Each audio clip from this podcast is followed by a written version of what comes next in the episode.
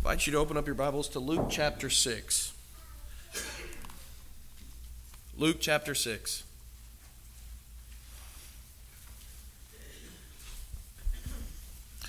I'll be honest, I'm starting a little bit frazzled right now because I just looked down to turn on the microphone and I don't know how long it's been on. So apparently it got turned on while we were singing that last song, but thankfully you all were singing out. So that's uh, that's good to good to have as uh, assurance for me.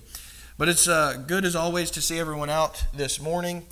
If you're visiting with us, we, we are delighted that you're here. Ask that you come back anytime you're able. Um, but for those that are usually here, the members, we're just, again, always glad to be able to spend time together as a family in Christ and, and as those with like faith and a like mind to do what God wants us to do, to, to do as Christ would have us to do. And incidentally, that really is, is the main thought that we're going to be looking at this morning as we look at this brief little story, little parable that Jesus gives in Luke chapter 6 at the very end of the chapter. Luke chapter 6 in verse 46. Very familiar passage, but the question he asks before he gets into this illustration, he says, Why do you call me Lord, Lord, and do not do what I say? Do not do the things that I say. A lot of times, when you look at the disposition of Jesus and when you look at just his character and his emotions and how he responds, Jesus is not emotionless. Jesus sometimes gets angry. I would say righteously indignant. There are moments where Jesus shows concern and sorrow for his people. Uh, you even see, as we've looked at how Jesus feeds the thousands on a couple occasions, uh, I, I, I, like the way Mark puts it because it's, he, you see the compassion of Jesus. He's very compassionate for these people. Why? Because they're like sheep without a shepherd. That's how they act. And so, all throughout the gospel and all throughout Christ's life, what we find is are beautiful moments where you see how Jesus has emotions like me and you. Of course, the difference is he deals with them perfectly. In this moment, it seems that he's just rather incredulous. You, you see how he asks this question Why? Why do you call me Lord, but don't do what I say? I think that's a question that we need to ask more often to others be more frank with people when we ask it, and maybe be more honest with ourselves in asking that question. I never want to come to a portion of Scripture and say, you know, just write it off immediately because, well, of course I'm already doing this. It's other people that need to focus on that. Others do need to focus on that. But guess what? I do just as much. I need to make sure that when God asks a question, and this is God manifested in the flesh, Jesus, when God asks a question, I want to make sure that I answer it honestly and with an open heart and open mind. And so this morning, this is the main question we want to ask as well. Jesus asking, Why do you call me Lord, Lord, but do not do the things that I say? And so as we continue with that thought, continuing with what Jesus was saying here, you have that question at the very beginning uh, uh, of, of our passage this morning. And then he goes into a, a, short, very brief illustration. And again, I think it's one that most Christians know and are very familiar with. But I want to, as we read throughout the rest of this chapter, and it's just a few verses. I don't I say the rest of the chapter, it really is just a handful of verses here. But note the description of each man as we go throughout this reading. And because I think what we're going to see is there's a lot of similarities between the two that I think are important, and there's a lot of um, very critical distinctions between the two. So just try to note those as we continue on looking at verses 47 through 49 as he is kind of answering this question. In verse 47 it says, "Everyone who comes to me and hears my words and acts on them, I'll show you whom he is like." He is like a man building a house who dug deep and laid a foundation on the rock. And when a flood occurred, the torrent burst against that house and could not shake it because it had been well built. But the one who has heard and has not acted accordingly. Is like a man who built a house on the ground without any foundation, and the torrent burst against it, and immediately it collapsed, and the ruin of that house was great. No doubt you can find some similarities and contrasts between the two individuals. And I want to spend uh, most of our time this morning looking at the those similarities and contrasts because I do think that they teach us much. So as we look at what those are, I want to start with the commonalities. For one thing, each man built a house. Uh, for one thing, each man wanted to have uh, this kind of living. They invested a great deal. They each ex- expended much effort to build a house to live in. And they each did this so that way they could enjoy the fruits of, of, of, building their own house, of, of being able to have this kind of life, having a stable life maybe. But not only that, each man experienced the torrent and flood. They experience the same catastrophe. Now, again, we're going to get into the contrast in just a moment, and maybe you can find more similarities here. But, but here, I think, is an important um, comparison to make because as we get to the application, I think that there's something that Jesus is trying to say about there's a lot of people that are going to be doing similar things. But just because they're doing similar things does not mean that they are doing my will. And, and, we'll get more to that in just a moment. So just keep that in mind because here are, are a few, what I would say, pretty heavy commonalities between the two. But now, what are the differences? First of all, the, one of the main differences is the foundation upon which each man built their house.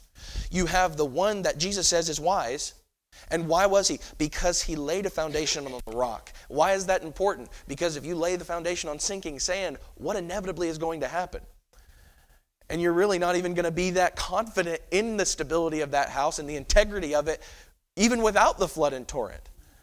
And so, from the very beginning, what they have is the foundation one built on an unshakable rock, while the other built on sinking sand. The other built on an unstable foundation one that can't be trusted, one that can't be, excuse me, one that can't, that, that they could not put their confidence in fully. Now, not only is the foundation a main contrast, but so is the outcome. And I think that's probably one of the main differences that we need to take from this. Because on one hand, you have the man who lays his foundation on the rock, the one who is wise, his house remains steadfast. It remains unshaken, even though the torrent and the flood came. On, on the other hand, the one that was unwise, that did not dig deep, and that did not put his foundation on an unshakable rock, what happens? Well, the torrent immediately consumes it. And I like the, the way that it's described here immediate. There was no real there was no real strength that it had within itself. It wasn't just barely holding on, but all of a sudden it went down. It's immediate. And I think Jesus is trying to, to convince us of something here. While one was not strong enough to withstand, the other immediately falls and fails. And I will just add to that one of the main similarities that I don't have up on the screen is that each man is going to, to, to deal with that same torrent regardless of being wise or foolish. It doesn't matter what kind of man you are, the torrent is going to come. So, with all that being said, what is the parable illustrating here? What is the main thing? Well, it goes back to what we started with in verse 46. Why do you call me Lord, Lord, and do not do the things that I say? Everyone who comes to me and hears my word and acts on them. That's the kind of man that we want to be. Because there are going to be people that hear the word but don't do what he says. So, what is the point as we continue thinking about this, this illustration here that Jesus gives to, to talk about uh, verse 46? Well, first of all, in both cases, as you see in verses 47 and 49, the person, wise and foolish, heard the word. That's important because what we find over and over again throughout all of the Bible, but especially the New Testament, is that God says all creation is going to hear. There's not going to be one person that gets to use as an excuse and say, I didn't have any chance. I never had an opportunity. That's just not true. Everyone will hear. Everyone has heard the word, and therefore there's a responsibility that they have once you hear that word, once you hear the gospel message and see what it has uh, in store for you. And so each man did hear the word, but they responded differently. And there's a lot to say about the difference in their response. Too often, I think people confuse hearing and acknowledging with obedience, and it's just not the same. You can hear and acknowledge something. You can have just a mere mental assent of facts, and it mean nothing. Go over to James chapter 2. James chapter 2 in verse 19. James chapter 2 in verse 19. James making this, this very point as he's talking about the kind of faith that God actually rewards, the kind of faith that God says he must have from his servants. It says, But someone may well say, You have faith and I have works. Show me your faith without the works, and I will show you my faith by my works. You believe that God is one. Hey, you do well. The demons also believe and shudder. But you are But are you willing to recognize, you foolish fellow, that faith without works is useless? What is he talking about? He's talking about two different groups of people that agree on the same fact. Yes, I believe that God exists. Perfect. What good does that do the demon? Because he's still burning in hell. What is the difference? On one hand, you have someone who just says, Yes, I believe that this is true.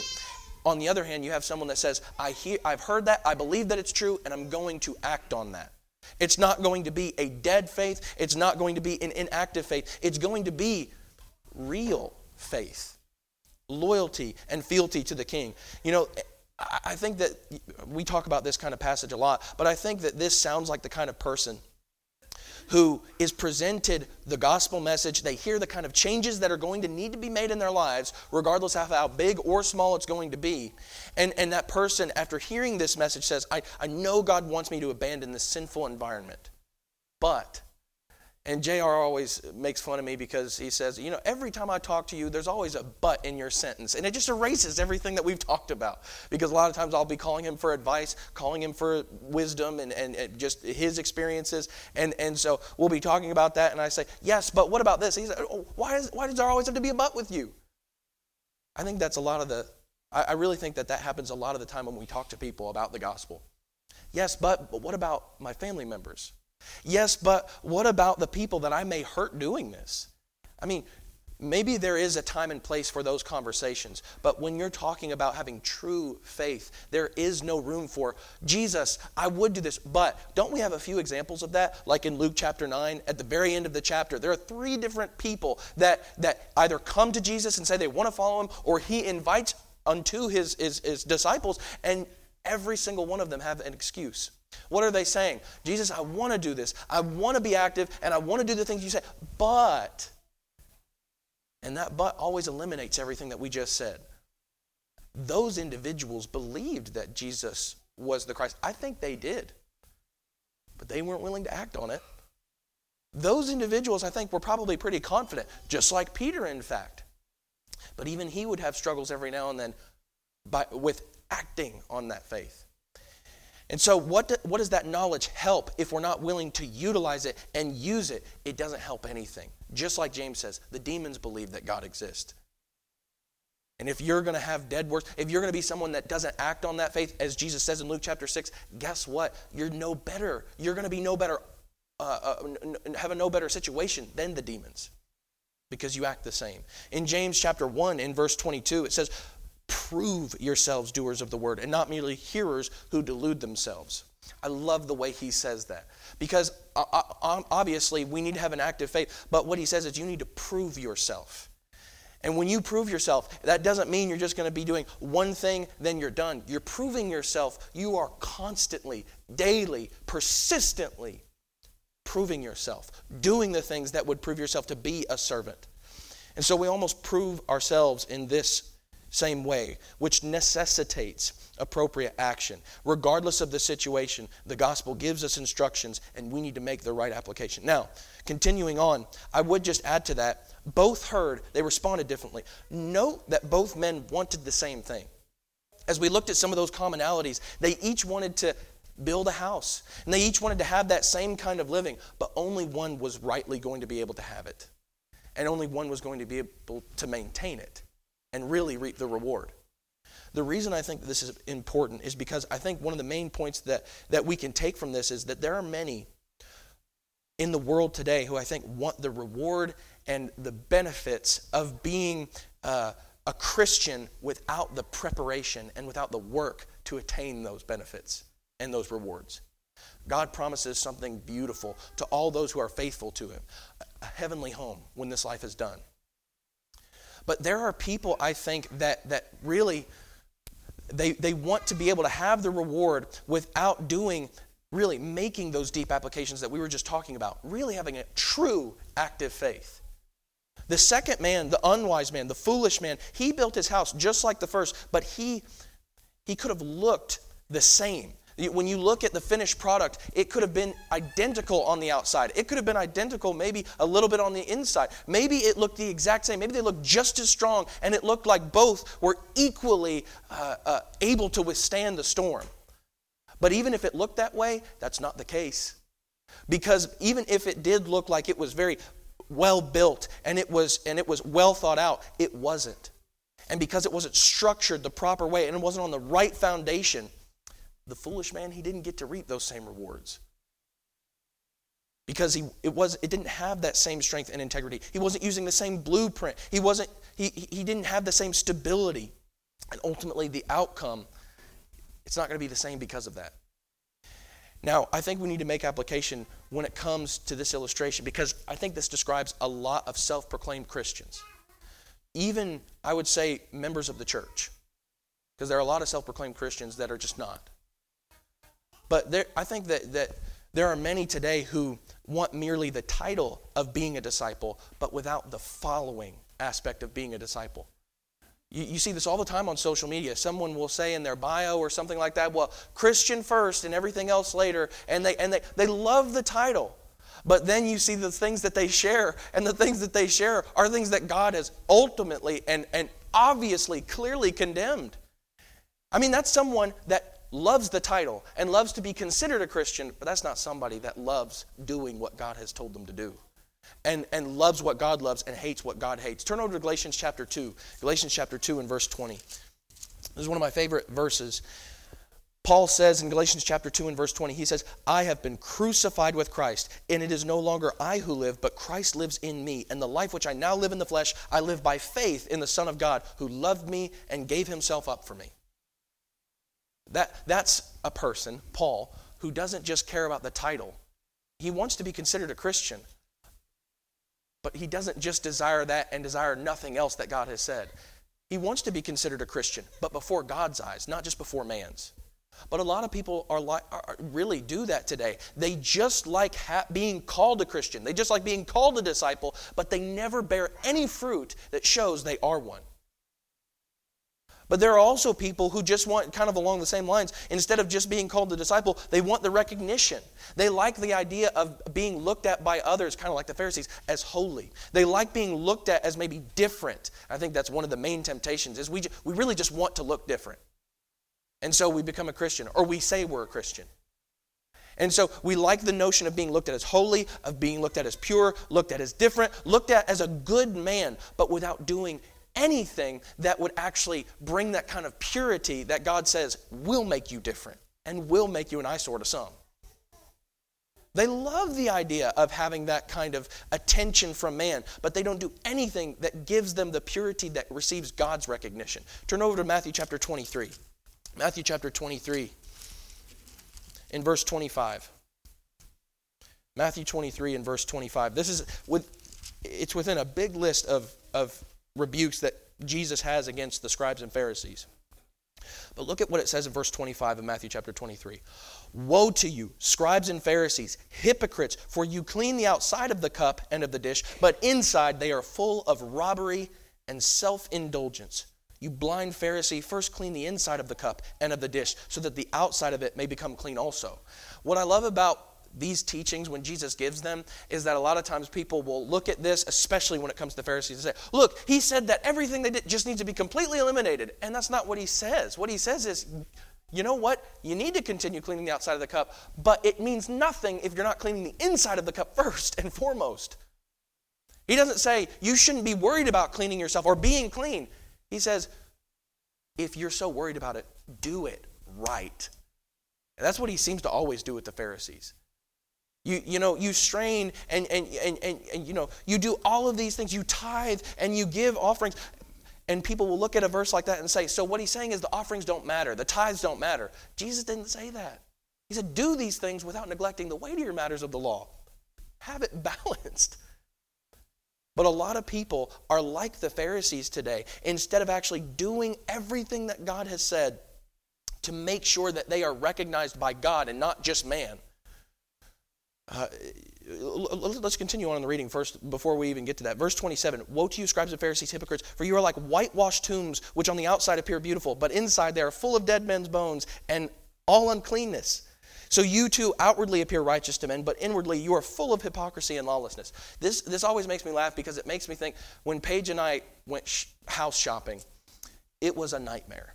And for a lot of reasons. And one of them being you know, we had to drive from, from Mississippi to here, and that was that was a hard that was a hard drive. But after all of that time spent, you get to a place that looks beautiful on the pictures, but what they have is what Paige likes to call the landlord special, which is they just paint everything white. and they paint over all the imperfections. And you know what happens? The imperfections are just white. you can you can still see all of it, and it's very obvious, and it's right in front of you. And I remember one time we walked into one of the houses, and we were just like immediately, well, this isn't it. Let's just go. And you want to know why? Because it's very clearly not, these people did not care enough to put any real work into this place. And I think it's the same with the Pharisees.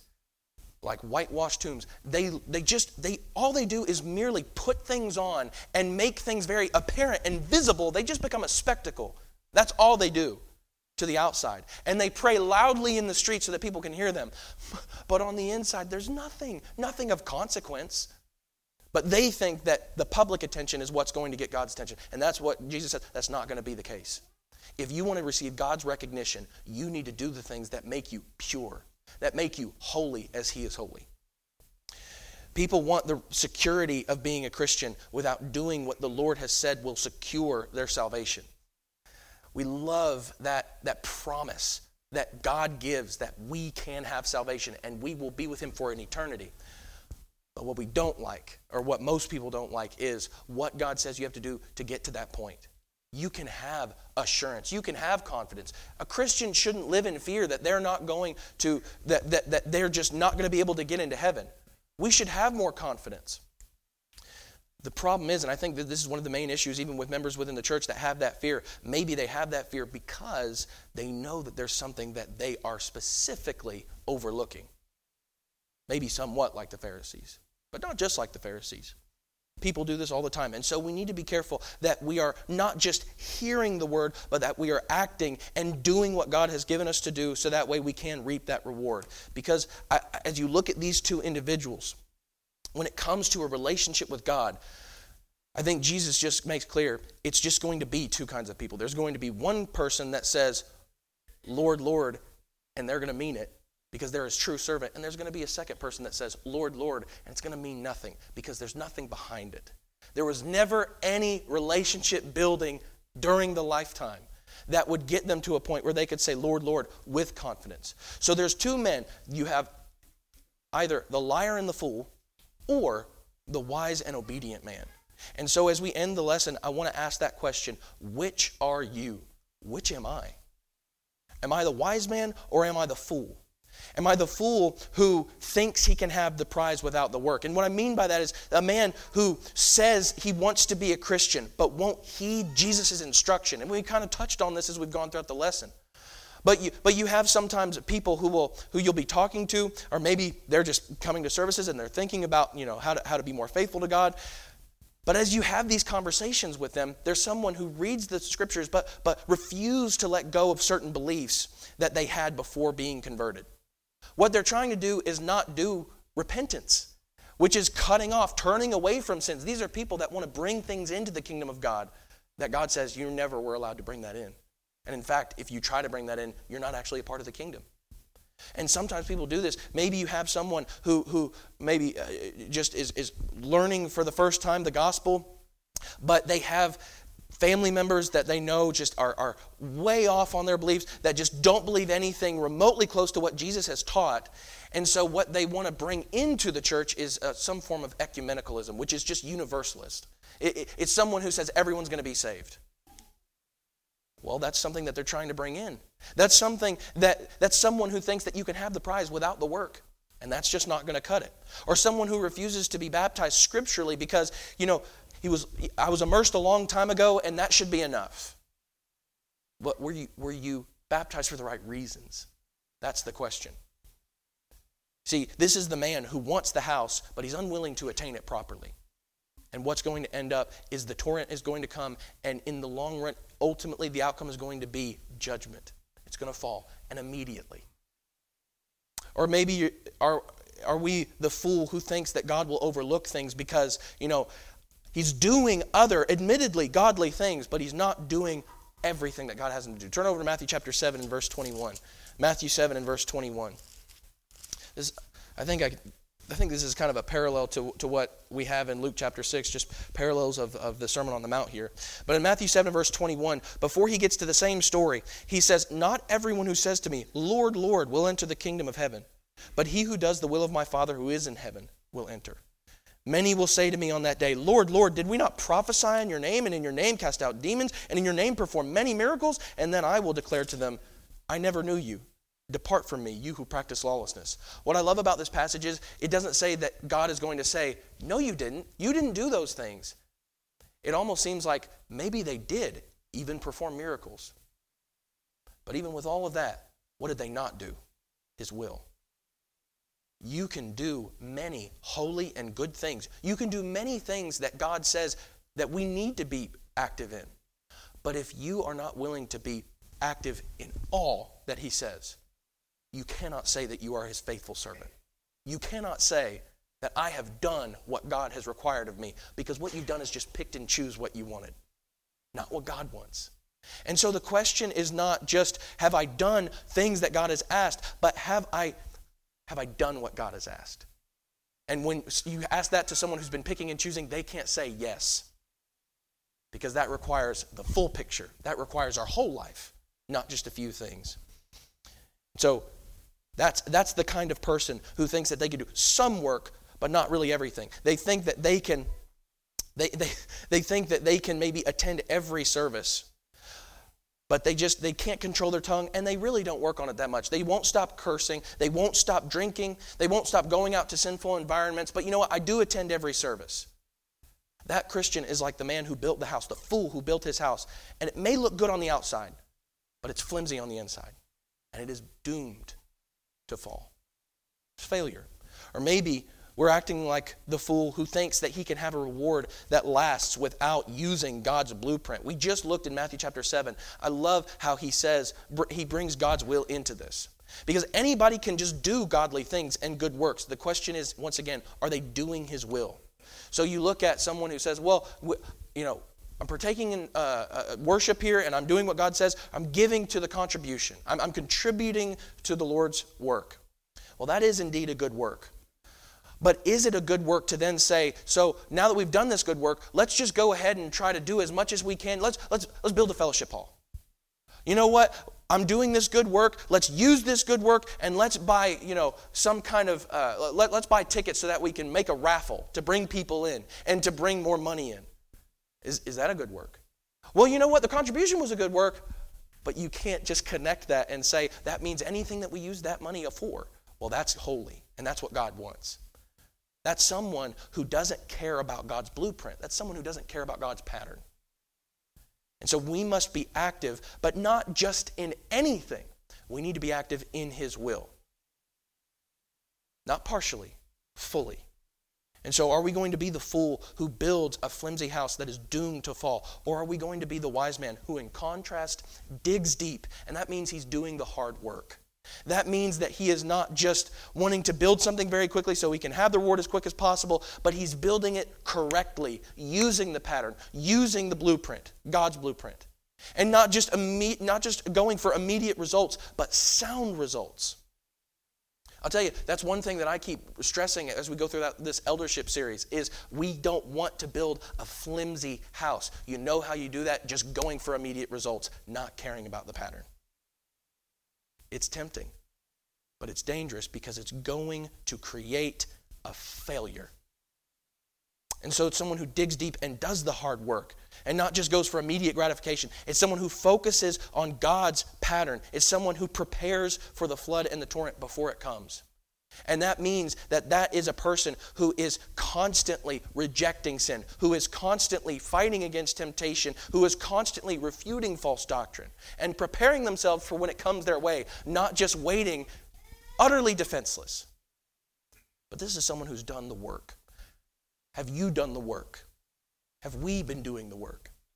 Or have we been acting like the fool, building a flimsy house that is doomed to fail? We need to ask ourselves the question which one am I? Am I the wise man who hears and does? Or am I the fool who hears and does not act accordingly? Are you a Christian that, that has noticed that maybe, of course, you've heard the word, but maybe you haven't been acting accordingly recently, or maybe for a while. You can make that correction. We have the blueprint, we have the pattern before us. It's not vague, it's not unclear. In fact, it's quite easy to gain access to. It's just a matter of are you willing to hear and act? Are you willing to be faithful in that and make the proper applications? If you're not a Christian, you're building a house that is going to fall, and the judgment will be swift, immediate, and severe. You don't want to build that house. You don't want to be in that house when it falls because I can promise you it will. Do you want to have that house that will be stable, that has integrity? Do you want to have that reward that you can reap? God has made a promise. Are you willing to hear and do what he says? Be faithful in the things that he says. Repent of that which he says to do away with. Make a confession based on that belief and be baptized into his death to rise in newness of life. And that means to live a resurrected life. Are you willing to do all that? You can be in a house that is unshakable, God's house. And what a glorious blessing that is to be able to say, I am of his household. If you're subject to the invitation of Christ by any means, please come forward. Let your need be made known as we stand and as we sing.